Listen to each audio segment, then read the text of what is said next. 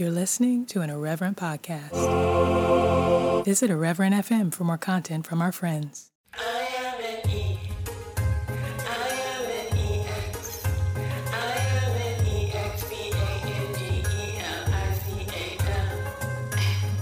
Hello, everybody, and welcome. My name is Janice Legata, and this is God Is Not Given, an evangelical podcast featuring me and my failing faith and conversations with my friends and family, and sometimes a legit author. At the beginning of this year, I finally got around to reading a book that had been on my radar since it came out in 2020, a book that provides so much context for so much of what we saw happening religiously and politically over the last two election cycles, a lot of which probably played some kind of role in where a lot of us have found ourselves as far as deconstruction or whatever new term we're going to come up with now that the evangelicals have taken it upon themselves to co opt the word and ruin everything, as they do, and have done for decades now, and not for nothing. Literally. What Kristin Du does such a great job of in her book, Jesus and John Wayne, is tying together so many of the threads that I know I'm still trying to untangle in my own personal Christian history, and probably yours too. So, without further ado, episode 2.6, here we go.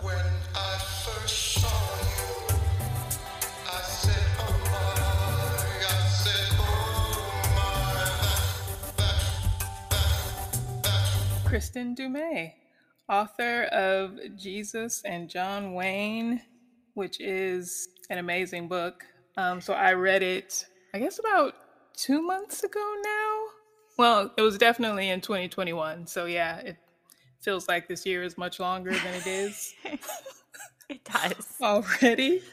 But yeah, such a such a good book. And reading through it, I felt like I understood my childhood more I was like, all of this just just tracks. It like fills in so many, just so many blanks yeah. um, of so many things. And then I reached out on Twitter. 2021, I'm just shooting my shots, and I said, "Hey, why not? Let's let's see what happens." She said yes, and so here we are. So, here Kristin, are. thank you, thank you so much for being here. Oh, my pleasure. Thank you for having me. Thank you so much for writing this book. So we'll we'll get into into that and all of my questions and and queries and thanks and just a few. But you know like i was just saying i felt like reading through the book just explained so much of my childhood. So i was very much christian christian child raised in a christian household. Um, my question now week to week is whether i'm still a christian. I'm not not very sure um, so I kind of leave it up, leave it up to the fates to decide. So this week you are standing in for the fates. So Kristin, give me give me three things that make someone a Christian. Oh, oh my goodness! See, this is totally out of my comfort zone because I am a historian, and uh, this book has kind of pushed me into spaces where I have to speak on things that I really have no business speaking on. So I just end up making stuff up all the time, with the caveat that I really don't know what I'm talking about. That's so. very Christian, except for that caveat. so what makes somebody a christian uh, i guess uh, you know ultimately i ideally it's uh, following christ uh, but it gets really complicated very quickly because you know what kind of christ are you following um, but i'll just leave it you know following christ um, you know, I think also people who say that they're Christian count as Christian. And I think a lot of Christians uh, are frustrated by that. They'd rather say they're, you know, I don't like them. They aren't real Christians. So real Christians are really, really cool people, and all the bad ones aren't real Christians. Uh, so I think identifying as a Christian, we have to count that. Uh, let's see, those are two things. I need to have a third. Um, what else makes somebody a Christian? I, I, well, I will go a little normative. Uh, I think we can also not just identifying, but you know, kind of living out, living out the faith. Um, so it's it's more than just uh, saying it. Uh, that's part of it, but uh, also some authenticity in in uh, in in living that out in some way. So three things. Well done. So let's see. This week, well, it always gets tricky when people say, "Do you claim it?" Because I don't. So then that kind of takes me out of the running right away. Um, but for the past the past few episodes, I've been Christian-ish, and mm-hmm. I think I think I'm I'm continuing on that streak. So mm-hmm. not not fully, but ish. Mm-hmm. So, sort of. Yeah. so, but then that takes us right into, yeah, what, how, how did you end up here? So, you know, because you're, you're the historian. So what's, what's your background with, with Christianity or not? Like how, yeah, how did you get here? Yeah, I have a, um, a, a pretty clear, uh, kind of rooted history in Christianity. I was born into a Christian family. Uh, my dad, a theology professor and ordained minister. Uh, so I grew up in a small town in Iowa in which certainly everybody I knew was Christian. I, I, don't know that I knew anybody who wasn't a Christian until uh, my family moved just briefly uh, for a couple of years, and I lived in Tallahassee, Florida. I went. I mean, I, I grew up in Christian schools uh, in a Christian town, and um, and again, a home that was deeply Christian and very uh, uh, theologically oriented. So that that's my upbringing.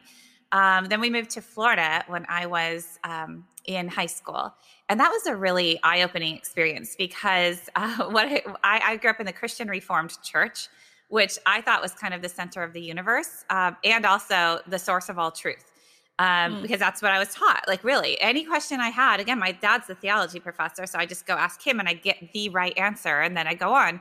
Um, and then I moved to Florida. My parents couldn't afford the Christian schools there. Uh, my dad was in graduate school at the time, getting a PhD in religious studies. And so I got tossed into this huge uh, public high school, uh, diverse in every way uh, religiously, racially. Uh, and so it was amazing. I absolutely loved it. And I learned very quickly that um, nobody had ever heard of the Christian Reformed Church there. And so and, you know, I'd have to define myself as like, well, it's kind of like Presbyterian. And then some people had heard of that. Or maybe some, sometimes I just had to go Protestant and they, they kind of knew what that was, mm-hmm. you know? So it was just a really um, wonderful experience for me to to be in a place where you know in my own upbringing in my own christian schools it was really like the cool thing to do was to distance yourself as much as possible from from your faith you know to be the rebel uh, whereas in this big public high school, it was like if you bothered to identify yourself as a Christian, people actually kind of expected things of you, you know, mm-hmm. behavior mm-hmm. or and beliefs and stuff. And so it was just really just came at the right time for me. Uh, then my senior year, I ended up as an exchange student in uh, Germany. And at that point, I um, uh, also, you know, just experienced not just uh, uh, kind of this this uh, religious displacement, but also cultural displacement, where I started to think a lot more critically about not just my faith, but my national identity, my values. You know, what does it mean to be an American? Uh, and Germans had a lot of ideas about who Americans were, and and so it was really helpful to kind of see my my culture through um, other people's eyes. And then um, coming back to um, uh, my home, I ended up going to a small Christian college in my hometown where my dad taught, and uh, but still, I think was was you know brought these bigger questions um, uh, to uh, you know kind of back home. Mm-hmm. Then I ended up uh, being very curious about American history and about American religion. And so I decided to go on to graduate school in American religious and intellectual history at the University of Notre Dame. And that's where I first encountered uh, cultural history. And that's where I first uh, encountered women's history and a critical study of gender. And it totally changed my life. I mean, it just, like the day I read my first book in gender history, it was just like I immediately changed my my course of study from intellectual history to gender studies um, in American religion, and uh, I really haven't looked back since. So that's kind of my upbringing. Um, my faith has. I guess evolved um, a- accordingly in some ways. I'm still a member of the Christian Reformed Church uh, mm-hmm. here in Grand Rapids. I teach at Calvin University. Uh, but I've always really seen my faith as um, really aligned with my interest in a study of gender and power. I mean, I'm a Calvinist, so I grew up, you know, hearing a lot about original sin. And to me, this you know critical study of of gender and race uh, are just ways of understanding how power works and how power can be abused. And uh, we should not at all be surprised that this is what people do because uh, again i've been taught the whole total depravity thing And if we're, I've also been taught, you know, our job is to to strive for shalom, to mm-hmm. uh, you know seek restoration, and you can't do that if you don't know what the problems are. Uh, so uh, this kind of critical study, I always understood as as really a part of my um, my calling as a Christian generally and as a Christian scholar. So I keep insisting that that's the case. I realize sometimes I'm in the minority position in certain religious circles, but to me, I've never felt this this huge disconnect. To me, I see the the work that I'm doing is fully in line with uh, with my Christian faith. So the Christian Reformed Church, because because I mean Christianity is so large, but we don't generally think of it that way. Like whatever whatever sect of the team we're on, I think we just tend to think that's yeah. that's kind of everyone. Um, and then you're either in or out. Yeah. So is the Christian Reformed Church is that at all evangelical? That's a great question, and it's something that I've I've struggled to discern. Uh, I opened my book talking about the Christian Reformed Church a little bit, my own um, uh, you know positioning there. And honestly i grew up identifying against evangelicalism. Uh, mm-hmm. I, I, come from a dutch immigrant culture. My mom is an was an immigrant from the netherlands. Um, and you know we were distinctive. We were reformed. We were dutch. We were better than evangelicals a lot smarter than evangelicals. That's certainly what i um, i learned growing up. And then um, so I never identified as an evangelical. That said, you know, the Christian Reformed Church is technically a member of the National Association of Evangelicals. So you can put me in that box. And as I came to uh, really start to study evangelicalism and honestly to meet real evangelicals, like, I understood that I had been formed by evangelical culture. Uh, mm-hmm. You know, we had one bookstore in my town, and it was a Christian bookstore. So that's you know, you wanted a book, you got it, or you got a gift. Uh, that's that's where you went. Uh, we listened to Dobson's Focus on the Family radio. I listened mm-hmm. only to uh, uh, contemporary Christian music. Uh, I, you know, the top 40, that was secular and it was evil. So I didn't listen to it. You know, so I had imbibed these evangelicalism in many different forms without actually realizing that that's what it was. I thought it was just how, how you are a Christian. Right. Yeah. I mean, I would definitely say kind of like where I can see a difference or split already isn't that like you talked about, you know, your scholarship going hand in hand with your faith. And I would say evangelicalism doesn't have a lot of scholarship. It doesn't, not as much, right? My so my tradition is much more, um, you know, uh, rooted in in an intellectual tradition. And mm-hmm. you know, mm-hmm. somebody like Mark Noll from within evangelicalism has written about the scandal of the evangelical mind. You know, essentially that there isn't much of one. Uh, and so again, I was coming from this this other tradition that set itself against uh, the kind of anti-intellectualism of evangelicalism. So I guess the best way to describe my positioning today would be evangelical adjacent you know, I'm not coming from deep inside the subculture, so I also don't feel this um, this need to really reject, or you know, it's, it, it's it's really not mine to reject in some cases, and so I think mm. I have a little bit more critical distance than some evangelicals, right, who are really struggling to come to terms with their own formation. Um, there's some of that for me, but I, I definitely have a bit more of a critical distance. And yet I, I was close enough that I, I was watching this play out. So I have the familiarity without the as, without some of the emotional investment, I think. In other words, you are blessed. Um. it, it, it works. It works. Yes. Could be worse. so you said like your time in Germany like gave you this opportunity to kind of look at the US from the outside. Yes. Um, I had that too, like going to Sydney, even though, even though I was very much going there to be part of, you know, the evangelical culture. Mm-hmm. I think it does something. Like I, I 100% think everybody should leave this country yes. at some point and like live outside of it because it yeah. really does just change your worldview in the sense that it gives you one. Like yeah, I think a yeah. lot of Americans just don't. We're we're so just inwardly focused. Mm-hmm. Um, you know, not yeah. just as evangelicals, but as Americans. Like we are, we are number one, and you can't tell us any different. Yeah, one of the things that was really challenged uh, in me in uh, when I was in Germany was uh, American nationalism right? Because if you think about German history, and and this is a while ago already that I was there. I was it was in, 19, in the early 1990s that I was in high mm-hmm. school, and um and and really that wasn't that long after, you know, there's there still is this reckoning in terms of the Second World War and and the legacy. And so nationalism is not cool in Germany, right? like you there are there are real limits that are placed on expression of nationalism. There were then and an awareness of the dangers of mm-hmm. um, uh, of nationalism, ethnocentrism, and so they would like look at me and hold me personally responsible for the excessive patriotism of Americans. Like, what's up with all your flags? What's up with your, you know, America first and stuff? And I, at first, I was like, what are you talking about? You know, that's just, there's nothing wrong with that. And then, you know, in that context, you start to understand that maybe there is something wrong with it or what is up with it. You know, it gives you eyes to see what otherwise you just take for granted. It's just part of the air you breathe.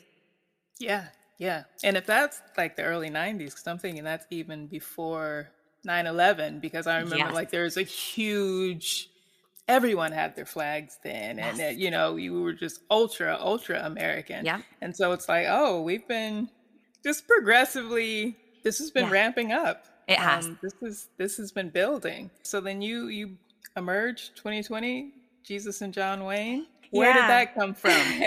so, um, yeah, I, I, uh, my first book was actually on the history of Christian feminism, but um, one of the, and that I think gave me some, gave me eyes to see some of this too, because uh, I, that research demonstrated to me that uh, objection to patriarchy uh, is nothing new to Christian patriarchy is nothing new, and it has long come from inside Orthodox Christianity itself. So you can be an Orthodox Christian, you can be a conservative Christian, even a fundamentalist in terms of you know uh, the authority of the scriptures, inerrancy, and all of that, and still read the Bible in a way that says that patriarchy is a distortion of God's will.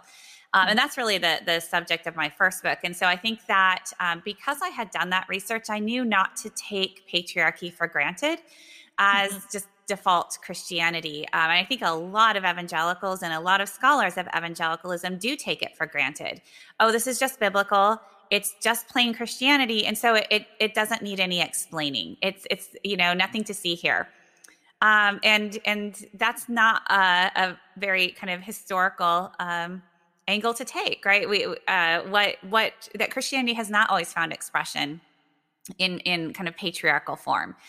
Um, often it has, uh, you know, Christianity has destabilized the status quo in, in not always, not even most of the time, but it has. And so, in any given moment, we should be curious which expressions of Christianity we're seeing and why. Uh, but really, the the motivation for this book uh, was sparked my first or second year at Calvin um, was a new prof teaching a course in U.S. history, and I just um, given a lecture on Teddy Roosevelt, and I w- wanted to show students like what I had discovered in graduate school, how gender worked in history. I wanted to show them that masculinity was about more than just what you what you think personally or do in private, uh, that it's connected to broader economic and historical shifts. It's connected to foreign policy, to American empire. And Teddy Roosevelt, you know, Rough Rider, was just the perfect uh, example of this. And after that lecture, a couple of guys came up to me from the class and said, Professor Du Mez, there's this book you have to read. And it was john Eldredge's wild at heart. And, right? And so i listened. I, I, read it and i saw exactly what they were talking about. The, the book opens with a quote from teddy roosevelt. And then Eldridge goes on to sketch this very um, militant militaristic conception of you know christian manhood. Uh, and god is a warrior god and every man has a battle to fight. And uh, and this was again 2005 or 2006 uh, the early years of the Iraq War. So you mentioned 9/11, you know, where this is the, the immediate aftermath. And I was seeing all this survey data that white evangelicals, more than any other Americans, were enthusiastic supporters of the Iraq War, of preemptive war in general, condone the use of torture. I mean, we just had all this stuff, and it's mm. like, what is going on here? And so I was looking at that survey data uh, over here, and then I was reading this very militant conception of, you know, quote unquote Christian manhood. And I just asked, you know, what does one of these things have to do with the other? And that's when I started investigating. Um, this was also the height of the Mark Driscoll days. And so this kind of militant and misogynistic Christianity was, um, uh, you know, uh, the topic of much discussion. And and that's that's where this this project originated. I ended up then setting it aside for a time I had a lot of other things going on, and I had this nagging question uh, because what I was finding was incredibly disturbing, and um, and so I, I wasn't sure if this is some fringe movement that I'm looking at, or is this legitimately, you know, kind of mainstream evangelicalism and thus warranting, you know, the years of my life that I will spend on this project. And I wasn't sure how to how to start through that. And I, I had a kid and another kid and then another kid. And so anyway, I just I just kind of shelved the project for a time, always intending to come back to it. Uh, and then one thing led to another. I was uh, in 2015 actually researching the religious history of uh, Hillary Clinton uh, mm. be, and uh, her progressive Methodism. And so I was watching things very closely uh, around the election and uh, around religious voters. And then it was in the fall of 2016, in the days after the release of the Access Hollywood tape, actually in October, that um, all of a sudden things clicked for me. And I realized that um, actually many of the men that I had been um, kind of keeping an eye on, proponents of this militant masculinity in the ensuing decade became embroiled in scandals, uh, abuse of power, or sexual abuse.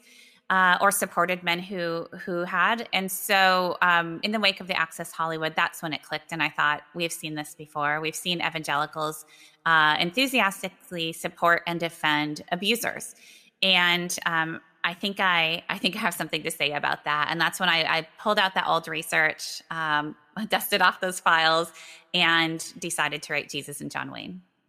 It's just wild to see, like I said, just that progression, um, and to look at it kind of from the outside. And it's so weird because even even with like Teddy Roosevelt, and reading your book, like when I think about Teddy Roosevelt, like I don't like manhood doesn't come like screaming to mind. Like I'm like I don't I didn't know like I, I could recognize him in pictures. Like if you showed me yeah, a picture yeah. of of presidents, there aren't that many that I would recognize, but I was like, oh, I know that's that's Teddy Roosevelt. Yeah. Um, and I just like I think it's this rotund kind of guy with this mustache, and like nothing about that would I be like, oh, he'd oh, be horrified that that's here. Yeah, no, I mean, he worked very, very hard to present himself as a rugged and masculine guy. So, I mean, he's probably rolling over in his grave right now.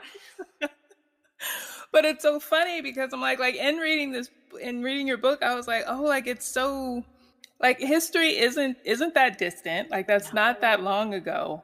But like our perceptions and images of things, like it, it almost doesn't.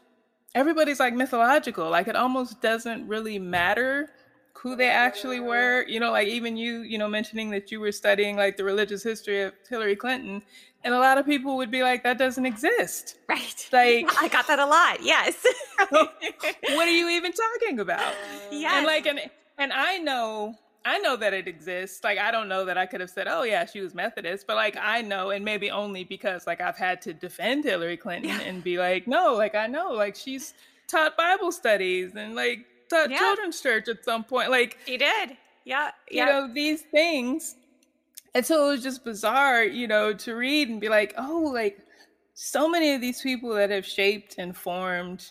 You know, my own personal faith and my own, you know, my own childhood and they were either creating images of themselves yeah. or having images created for them you know exactly. something that that surprised me was like how many of them just kind of like almost fell into christianity mm-hmm. or like you know fell into it as a business like you know to think of james dobson and like how much influence he had and it yeah. seems like he just kind of you know just stumbled into this like this wasn't yeah yeah, you know, I think that um, what you said about just the the lack of awareness of actual history is something that I've really become of, uh, become aware of since this book has come out. Because um, I mean, a frequent response of readers is like both this is the story of my life, you know, kind of like what you said, and then also I had no idea what was going on behind the scenes. I had no idea how all these pieces fit together. So, on the one hand, they experienced it. On the other hand, they've never heard this version of Billy Graham, right? They've never heard this version of James Dobson, even though they grew up listening to him, like understanding exactly what was going on there behind the scenes, what sort of mobilization was taking place, what they were, in fact, participating in without fully understanding, like understanding partly, yes. And like, so none of my readers are saying, oh, I didn't know, you know, I'm blameless here. It's the opposite. It's like, I did not fully know, but I see now that I was complicit. Right. And and so I've been fascinated with this um, knowing but not knowing response of it's so intimately familiar and yet so shocking to readers. And I, I think I've come back to this idea of, uh, you know, who is telling our stories? Um, and for evangelicals, who is telling their stories? And evangelicals have really, um, you know, uh, kind of insisted on telling their own stories. And so that has not served evangelicalism well on the whole. Mm. It's it's a whitewashed version. It's uh, you know, they're looking for their own evangelical heroes and they have been unwilling to to explore the um uh really the the the darker sides of the tradition and you know they do this for a number of reasons to protect the witness of the church. You know it just seems unseemly. And to be honest i i was a part of that as well. You know when i set the research aside early on part of this dilemma that I had is is it appropriate for me as a Christian to be shining a bright light on the dark underbelly of American evangelicalism because it was ugly. And then I so I doubted myself, you know, is this really the story that needs to be told? And so I set it aside. So I was part of that too. I had that instinct of, you know, maybe let's just not make a big deal out of this. And so many of us have have been com- complicit in that. And I think um, again, we can see how that has not served evangelicalism well, and it has not served our neighbors well. Well, I guess it depends on which which branch of evangelicalism you're on because it has served part of it very well because it is thriving right now and doing right right right right. I, I, should say like morally i'm going to assert that it has not served them well even as it's been extremely successful in in terms of accruing power and protecting the brand. Yes yeah yeah yeah so in reading your book like i was surprised by yeah just a lot of the characterizations but i don't think like, I don't think there were any like new characters that I was like, oh, you know, I've never heard of these people, yeah. except for the ones you weren't you weren't supposed to have heard of. Like some right. of the people who were way, way in the background who were like yeah. purposely, you know, yeah. staying back there. But it's like, oh no, like, yeah, yeah, I know Billy Graham. I know he had this tenuous connection to some of those politicians. Uh-huh. I know, like, I was surprised at like how how much he praised Nixon, you know, in the earlier days and all that kind of yeah. stuff. I was like, oh, I didn't know they were tied that closely together. But obviously, no, I know who Nixon is. I know who Reagan is. I know who James Dobson, Phyllis Schlafly, like all these people, like I know these names. Yeah. But like I didn't know as much about them or how they all kind of connected and yeah, like just just the connections. Um, so where were there any things that surprised you? Like how much because I mean, if I know it and I'm I'm basic, you're a scholar. so like, yeah. One of the things that surprised me is, uh, I guess you know, as I was researching, initially I was planning on having a, a like smaller cast of characters in this book and uh, especially, I didn't want to discredit my own research by including fringe characters, right? Mm-hmm. Um, but then it, it, started to get really difficult to discern who is actually fringe, and and and that became an ongoing question. And you can you can you know hear me thinking that thought through this book who is really fringe here? And I think an example of this would be Bill Gothard. So I had no plans to include Bill Gothard. I had heard of him. He's a shadowy figure, but that's, you know, an easy way to discredit my thesis is to, you know, put hang too much on Bill Gothard because everybody's going to be like, "Oh, look, she's cherry picking, you know, he's a freak, he's, you know, embarrassing." He, you know, people were against him even at the time. And so but in my research, I kept running across people telling me you are going to look at Bill Gothard, aren't you? You know, people I was interviewing and and kind of very normal, mainstream, respectable evangelicals that I had no clue had come under the under the influence of Bill Gothard, or you know, usually their parents had. And mm-hmm. and enough of them had told me that that finally I was like, okay, let me look at Bill Gothard. And then what was really interesting, and this is the way I structure it in the book too, is just how similar Bill Gothard's teachings on authority and gender and hierarchy were to James Dobson's. And nobody's mm-hmm. going to say James Dobson isn't mainstream evangelicalism. I mean, he defines mainstream evangelicalism for decades.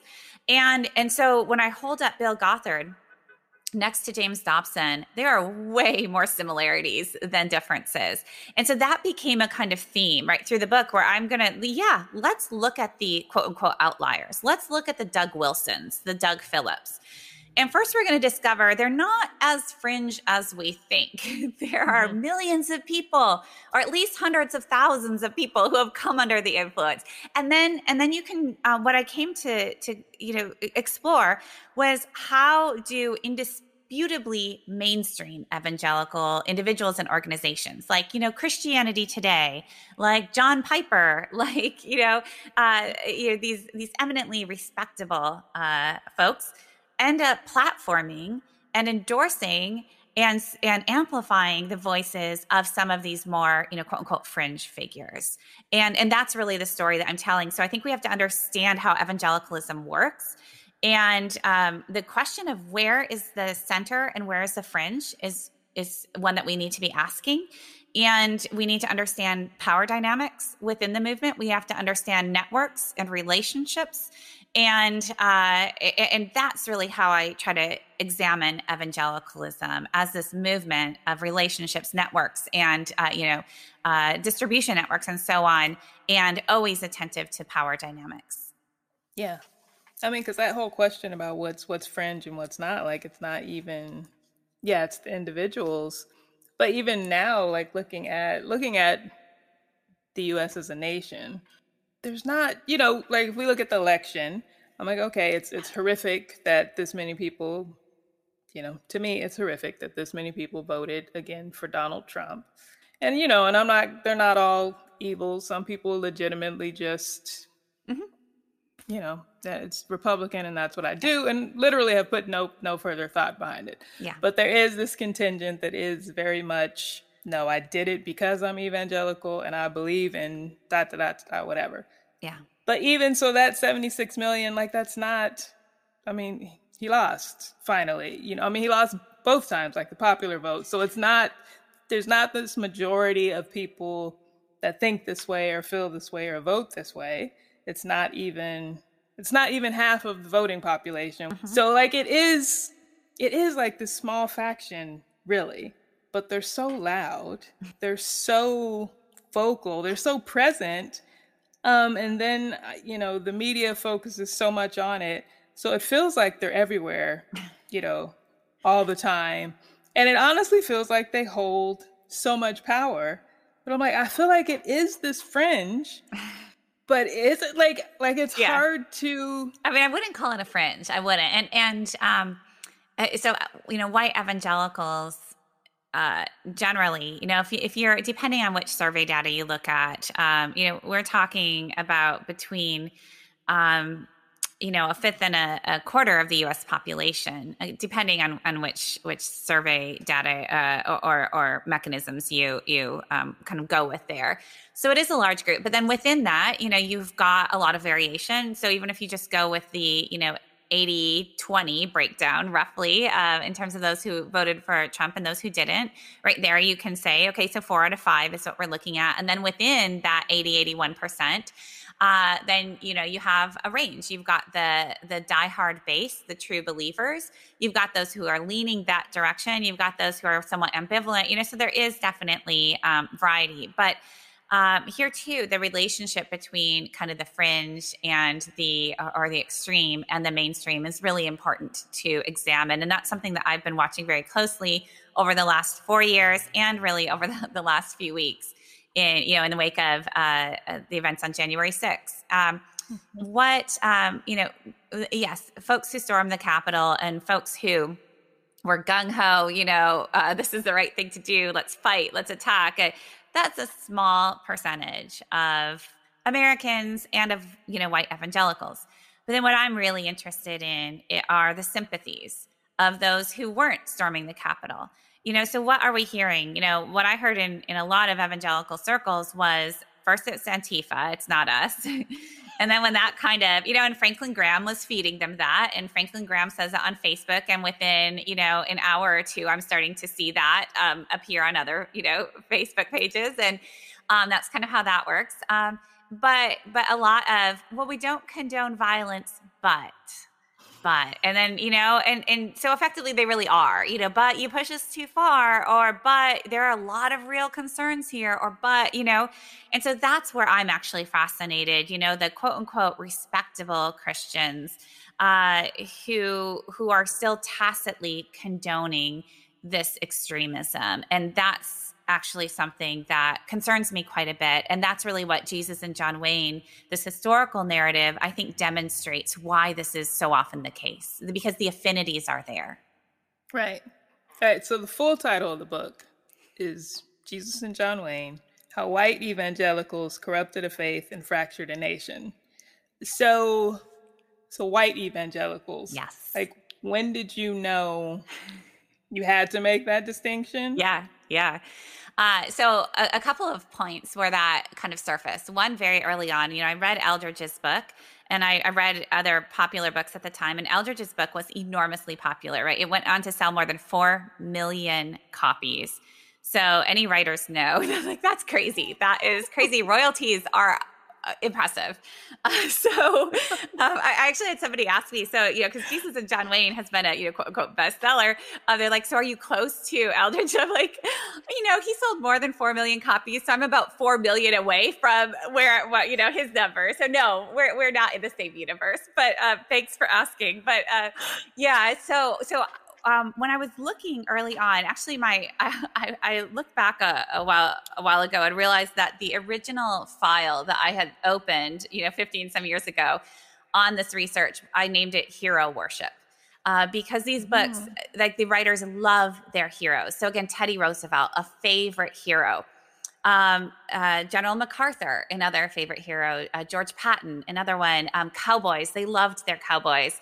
Uh, John Wayne, right? That's where, where the title comes from. They love these these heroes, and in time, I, I it dawned on me that these are all white guys, um, and and not only are they all white guys, but a lot of them are white guys who proved their heroic masculinity by subduing, often through violence, non-white people. So Teddy Roosevelt is a perfect example. You know, first out in the Wild West, and then Spanish American War. Uh, you know, U.S. Empire. Uh, you know, cowboys. All of these heroes. John Wayne. All, all you know, all of his his like you know iconic films. He's the heroic white man using violence to subdue, you know, fill in the blank, African Americans, Mexicans, the Japanese, the Vietnamese and uh, and so I paid attention to that, and I realized that you know race is not often articulated explicitly, but it was very much there implicitly that this heroic and militant masculinity was a white masculine ideal. And when men of color kind of appeared in these narratives, they were not as the protagonists, not as the heroes, but they were as you know the dangerous men that needed to be defended against. So Muslim men, uh, you know, uh, African American men in terms of law and order politics. And so, so that was the first thing that that helped me realize this. And then there was also the question of, um, you know, who are evangelicals? what am I even talking about? It's such a slippery term. And uh, what I came to see is that uh, it, there are a lot of um, evangelicals themselves and evangelical leaders who insist on defining evangelicalism as a theological term. It's a mm-hmm. theological category. So if you believe in the uh, authority of the scriptures, you know, the centrality of the cross, the conversionism, you need to be born again, boom, you're an evangelical. Well, if you if you go with that theological rubric, then you know most Black Protestants in the United States count as evangelicals. Uh, the problem is that most Black Protestants in the United States do not identify as evangelicals. They're like, no, no, no, no. right? Because it's very clear to them that there is more to evangelicalism than checking some theological boxes. In fact, if you if you scratch beneath the surface even, you'll understand that what is meant by checking those boxes. Who is the Jesus you're following? What passages of the scriptures are you upholding, right? Which which are really crucial to you. There are some real differences there. Um, and so I wanted to respect those differences. And then as a cultural historian, I, I just needed to understand evangelicals as a as a kind of cultural movement as as they as they actually appear in history and in their communities. Uh, you know, the vast majority are attending white dominated churches. I look a lot at, at um, popular culture in shaping religious identity. And with few exceptions, you know, some exceptions, but not not many. The vast majority of white evangelicals are consuming religious literature and media that is produced by and for white people. Uh, for mm-hmm. white evangelicals, right? And so, so in terms of just the reality that I was looking at, I was looking at a predominantly white religious movement, and that's all I was trying to do is just describe that movement. Um, and and it, it just you know, every once in a while I'll come across somebody who says um, that subtitle, um, you know, the use of the word white in there is uh, triggering is the word I've heard and suggests that I'm racist. And I'm just like, oh, I'm just, I'm just, it's descriptive, right? This is who I'm talking about. And I've, I have some pretty clear reasons for why I'm doing that. Nothing offensive in that. I mean, the, the rest of that is somewhat offensive, maybe corrupted of faith. And we could talk about that. But that's just a descriptive category, white evangelicals, that I think as a historian, we have to understand white evangelicalism as uh, in terms of its white racial identity, and history makes that exceedingly clear. Yeah, I was wondering like how much how much pushback you got on that. Less than you might think. uh, I, I, know it was something we we worked really hard on that subtitle. Like the title was an easy easy uh, decision. Uh, the subtitle uh, that was maybe our thirtieth or fortieth. Um, the, we ran into trouble because my editor and I had come up with many uh, he and I always disagreed on the subtitle. Then finally, finally, we reached some point of agreement. And then um, this is a trade publisher, so it's not just up to us. And the sales team nixed it, and they they said I wasn't allowed to use the word masculinity or militarism in the in the subtitle mm. all because those words were too big for a subtitle. And this was always my book on white evangelical masculinity and militarism. So I was kind of backed into a corner. And so we had to really just sit back and say, what ultimately is this book about? What is this book about? You know, that Jesus and John Wayne carried the hopefully the masculinity and militarism, uh, and then and what what's the real takeaway here? And it came down to they actually gave me a choice in the end: uh, how white evangelicals transformed a faith or corrupted a faith. And I was like, you know what? I think we have to go with uh, you know, transform, that could be something good. It often is right. something good. And that's really not what I'm talking about. So I need to be honest right up front on the cover. This is not uh, an inspirational story. And so I actually made the call to go with Corrupted. and unfortunately, you probably took away some of your Eldredge numbers because. it is quite possible. It is quite possible. uh, you know, I, I was going truth in advertising here. Uh, you know, I didn't want, want all these people to pick up. Oh, Jesus and John Wayne. Yeah. Yeah. Transformed Although, you know, it, absolutely. Right, right. That is a way to grab the readers. Maybe it'd be interesting if you could you know, go back in time and, and compare sales numbers, you know. Uh, on the other hand, I think that uh, a lot of people, I think, especially from kind of outside evangelicalism, are are looking at this book, looking at the title, and saying, "Oh, evangelicals must hate it," right? You know, that is not the case at all. Like the, the reception within white evangelical communities has been astounding. And I honestly think that the harshness of the book is one of the reasons for that, right? Because mm. again, evangelicals have long uh, controlled their own story, controlled their own narrative. So, evangelical publishers, evangelical historians have been writing their own histories, and they look nothing like this story, nothing like it. Right. And so, I think that uh, this is different, it's fresh, and honestly, it rings true to many evangelicals who have lived this story and they're ready for a harsh take because they've felt it. They've they've lived this and they know that something is deeply wrong. And many have been deeply hurt um, by uh, by this movement.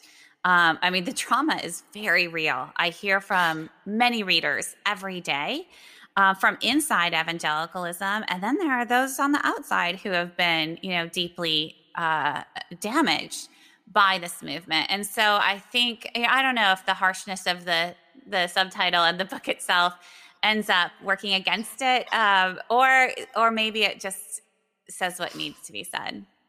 I don't know. No, I mean, I think it's definitely we're in a very just a very different kind of time. I yeah. mean, and and I mean, there is obviously this this this mass exodus yes. um, from the evangelical church right now.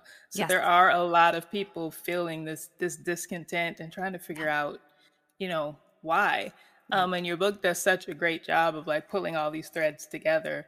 Um, because like some of us, you know, if we've been deconstructing or, you know, I think as as a woman of color, I just had extra kind of impetus to to look at these things and, you know, try to figure out Yeah. you know what what is happening here Yeah. Um and so like i said like i had you know i'd already been reading different books and articles and things and like your book just does such a good job of like bringing all these things together so you don't you know people don't necessarily have to go to all these scattered you Yeah. know kind of sources Yeah. um i think they will afterwards because it's like oh now i have somewhere i know where to go to look yeah. um i don't know the world has changed so much just just since the last election it has. It the has. questions people are asking and just i mean the things that we're seeing like it's it's a it's Yeah. a different world and it's just really hard to deny Yeah. either that something's really wrong here or that something has really changed like you're either Yeah. having a great time or like this this has gone way off the rails Yeah, you know, actually, an interesting response I've heard from more than one person is that they felt more empathetic towards white evangelicals after reading this book for folks on the outside because they um, just couldn't understand what they have been seeing. And so they were only left with, you know, hypocrisy cruelty Right. you know hate all of these like like i'm i'm not giving them those ideas. That's you know they, they already have those ideas when you know when they're just looking around them.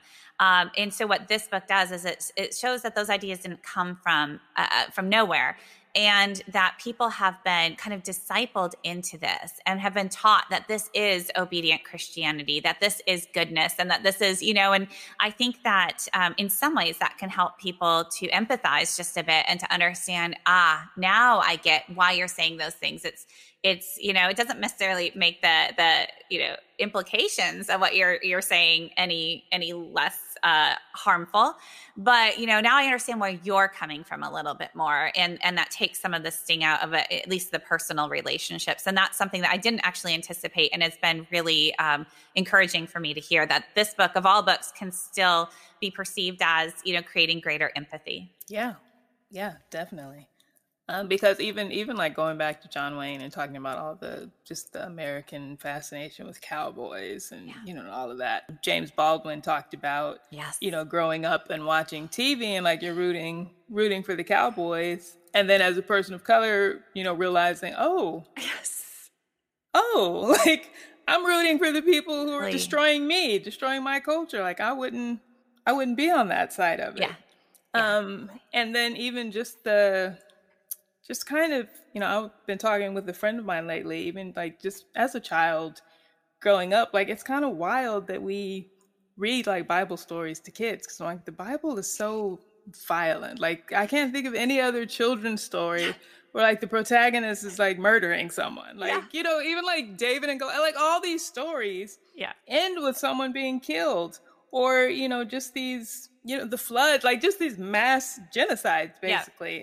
And i'm like oh i wonder if there isn't just kind of this built-in disregard like you just kind of have a disregard for other people's or you you have you're given just this really black and white thinking that yeah an entire people an entire religion could be against me like you know to Yeah. look look at the world since like 9-11 especially and the way we think about muslims like islam for christians you know yeah that that is our enemy. And you know to think about the whole justified war theory and all of these things of course we have the right to go in and you know wipe somebody else out Mhm. or you know do whatever. Um, but i remember even even in the you know 2005 2006 with the height of islamophobia when everything was starting to grow like i just remember thinking we're we're so afraid that these people want to institute their religion as whatever. Isn't that exactly what we're doing? Where is this this kind of disconnect where we feel justified in destroying somebody else for exactly what we're we're trying to do? And so now i'm kind of like well is it which has taken over which? Yeah. has like evangelicalism taken over nationalism or has nationalism taken over yeah. evangelicalism? Yeah. Is there a difference? Like, does it? Yeah, it's it's it's both, right? It's both, and you know, you, you can certainly still find evangelicals who are not Christian nationalists, but uh, evangelicalism has has really fed and fueled Christian nationalism in this country, and uh, and it has actually shaped Christian nationalism so that even uh, you know secular Americans embrace Christian nationalism, which is kind of crazy. It's, uh, but I mean, if you look at the survey data, like you're you're seeing this play out. So yeah, and so it creates new alliances, right, uh, between conservative evangelicals in terms of you know certain causes and white nationalists. And uh, you know, mm-hmm. look at the Proud Boys as an example, and you know, these really disturbing uh, affinities, if not actual alliances. Although when you look, you know, on the ground, when you look at, you know, uh, the events of January 6th. You know, these are these are affinities that we need need to take very seriously. Right, right. So so just this past week, is it still going on? No, it finished. CPAC. CPAC? Yeah, yeah, yeah. It's oh, done. So did you? oh, you know, I forgot. I forgot it was even happening. And when these things happen, like my life is, you know, turned upside down because I'm like, oh no, I have to watch this. Then I'm going to get, you know, calls from journalists. I have to comment on this. I'm like, please, no, not again, you know. But yes, I watched some of CPAC, some, not all. I, yeah. So what, what were, did anything stand out to you? Was anything surprising? Are you like, we're right on track here? Like, right no, I mean it's more of the same. It's it was really tacky, and uh, you know we had the the whole golden Trump, uh, uh, you know, statue, mm-hmm. definitely not idol statue wheeled through. Um, uh, my favorite moment was Ted Cruz um, screaming freedom, freedom at the end of his address and it was just so cringy and so so um, you know on the nose because um, Mel Gibson's Braveheart has just been this, you know, the the uh, this ongoing thread, and it, it, pops up over and over again in Jesus and John Wayne. Uh, yeah. It really inspired evangelical men towards this heroic militant masculinity, and it continues to inspire. So, you know, if anybody watching that without that awareness, it was even, you know, it was extra cringy. I imagine like what is even happening here. Um, and but if you if you're from inside evangelicalism, you're like, oh my gosh, yeah, you know, like I've heard from so many men um, who have their embarrassing Braveheart stories that they need to confess. You know, yes, I wore a kilt, and yes, uh, you know, yes, you know, my uh, my college dorm didn't allow any R-rated movies, but they made a special exception for this one, and it was streaming on loop in the lobby. You know, like these are the stories that I hear, and so so Braveheart is this consistent theme. So so more of the same on that front. Um, but what what can we really discern from CPAC? I mean, no no change within that arm of the Republican Party, but uh, you know, the question is leadership and strength of leadership because Ted Cruz has always paled in comparison to Donald Trump, you know, much mm-hmm. to his own chagrin. he tried. He tried so hard in that primary season. Um, and he and he failed miserably. Um, but you know, Donald Trump too pales in comparison to Donald Trump of just a few months ago, just a couple months ago, uh, because he's out of power now. And evangelicals were drawn to him because of his power and because he promised to use that power to protect them and to advance their interests. And he did.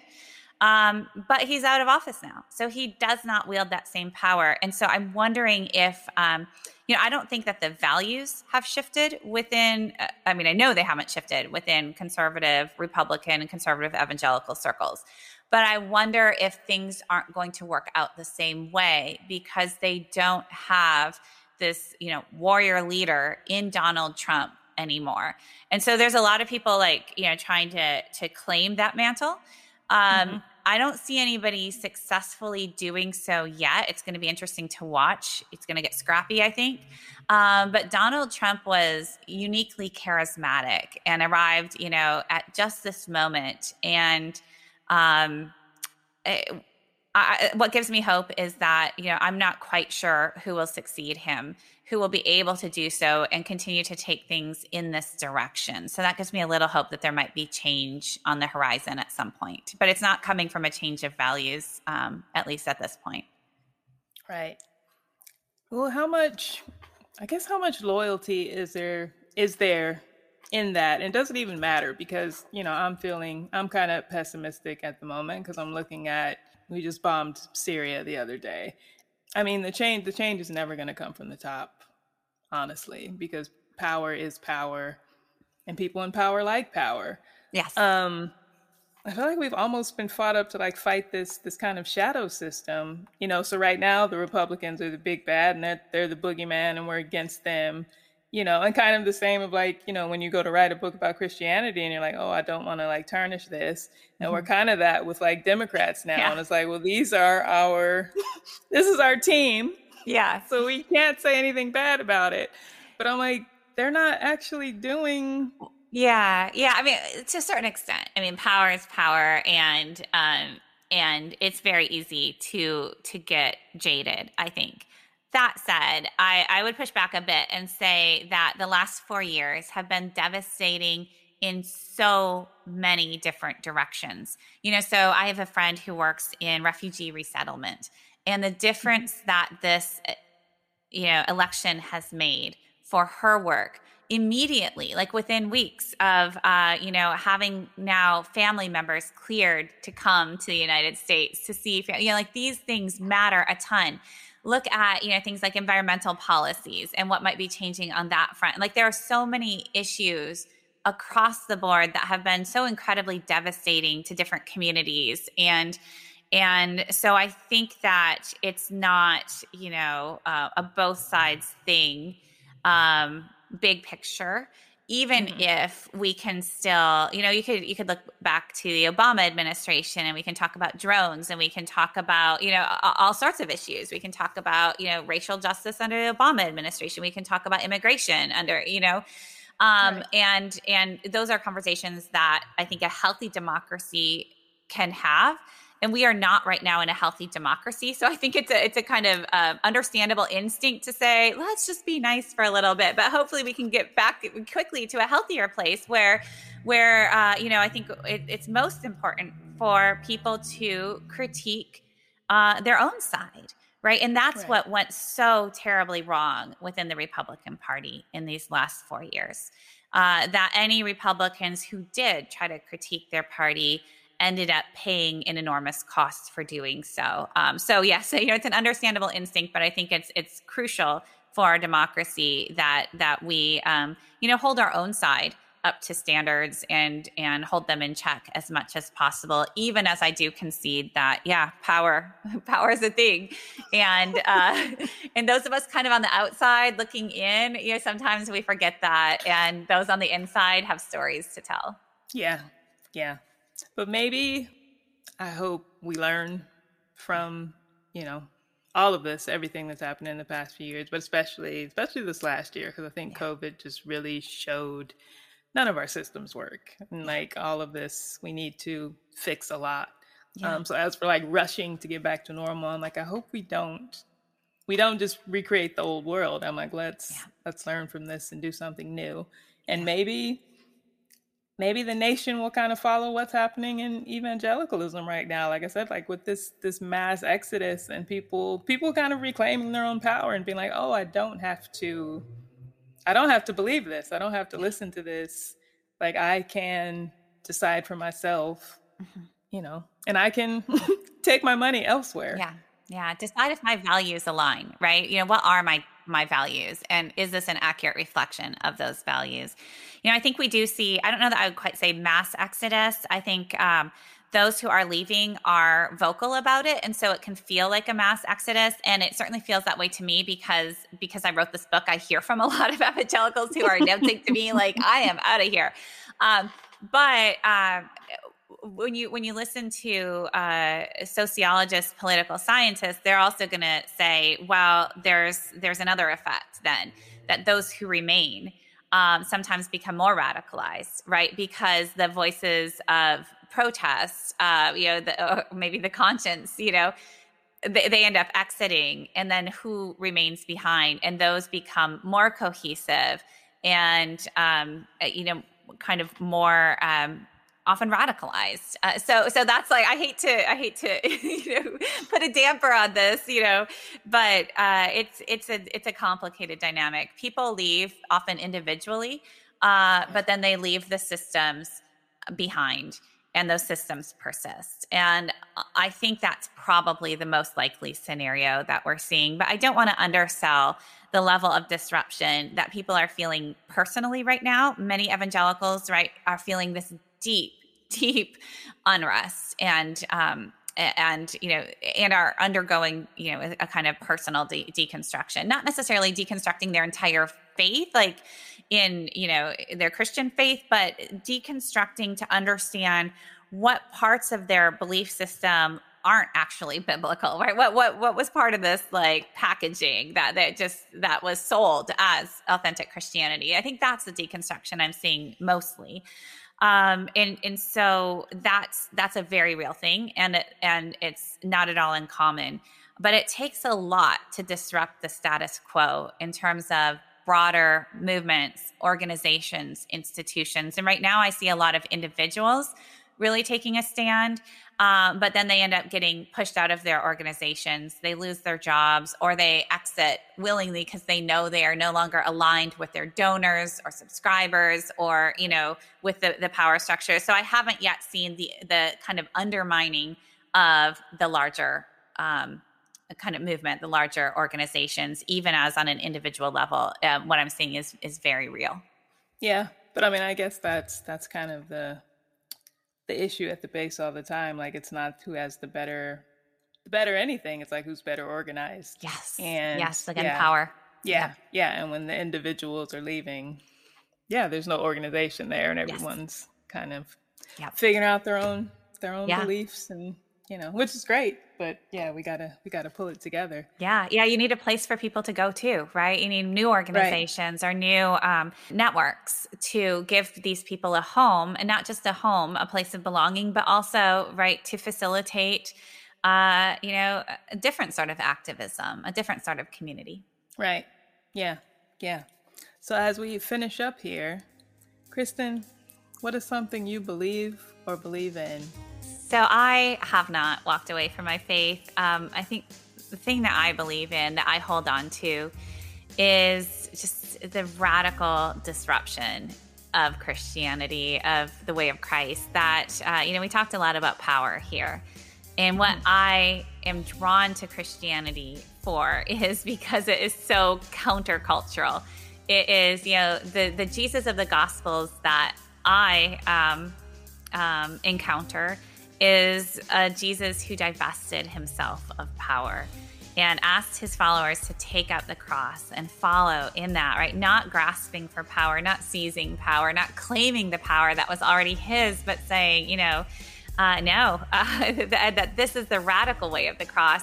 And it is not easy for any of us to follow, right? That's not but but that's exactly what I want to aspire to, and and so that's the Christianity that that I'm interested, and that's the Christianity that um, that I'm interested in defending and um, and upholding. And so I guess that's that's what I believe in this this radical nature of of Jesus and what it is to follow that Christ and that that I love that I can support and get behind. So thank you so much for being here today. Thank you for writing such an amazing book. Um, so everyone, go get that book, and then give give people all your your handles and where they can find sure. you on the internet. I'm on yeah, I'm on Twitter a lot, too much. Uh, you can find me there at KK Dumez. That's actually spelled K K D U M E Z, like Du Mez. Uh, and I have a Facebook author page also at KK Dumez, uh, Kristin Kobes Du Mez. And then I have a website, kristindumez.com. And that's where I put a lot of my writings and uh, book reviews and things like that. But yeah, I'm, I'm on social media a lot. I'm on Instagram too, but not much. So Twitter's the best. Twitter, Facebook, right now. Twitter, they say that is for the writers, right? That's... Oh, I know. I, I, need my words. I don't care about pictures. I just want my words. So. well, yeah. So follow her on Twitter. She's great there. Get her books. And yeah, thank you. Thank you so much. Oh, thank you. This was great. So that's that, and that's a wrap on episode 2.6. And you know what? I had a really great time with this episode. I mean, I always enjoy talking to my guests, but I think I was nervous going into this one because it just seems so serious talking to this author about her very serious book. And it is serious. But ultimately, more than anything, it's hopeful. It's like Kristin said, a lot of people have walked away from her book with more empathy for evangelicals because they haven't actually chosen to be crappy people in crappy systems. That's a message translation paraphrase. Uh, they are creations of powerful people playing power games. I was a creation of that, and now I'm a miracle, and maybe you are too. There are whole industries dedicated to keeping us thinking along patriarchal nationalist lines, but somehow more and more of us are finding ways to change our minds, and that's a miracle. So thank you, Kristin, for your book and your time. And thank you for listening in on this episode. I hope you enjoyed it. And if you did, I hope you'll take a moment to jump on Apple Podcast and leave a review. And be sure to follow this podcast at God Is Not Given on the gram and check out the blog at godisnotgiven.com. Hit the show notes for all the links. Tell your friends. Be well, and I will talk to you soon.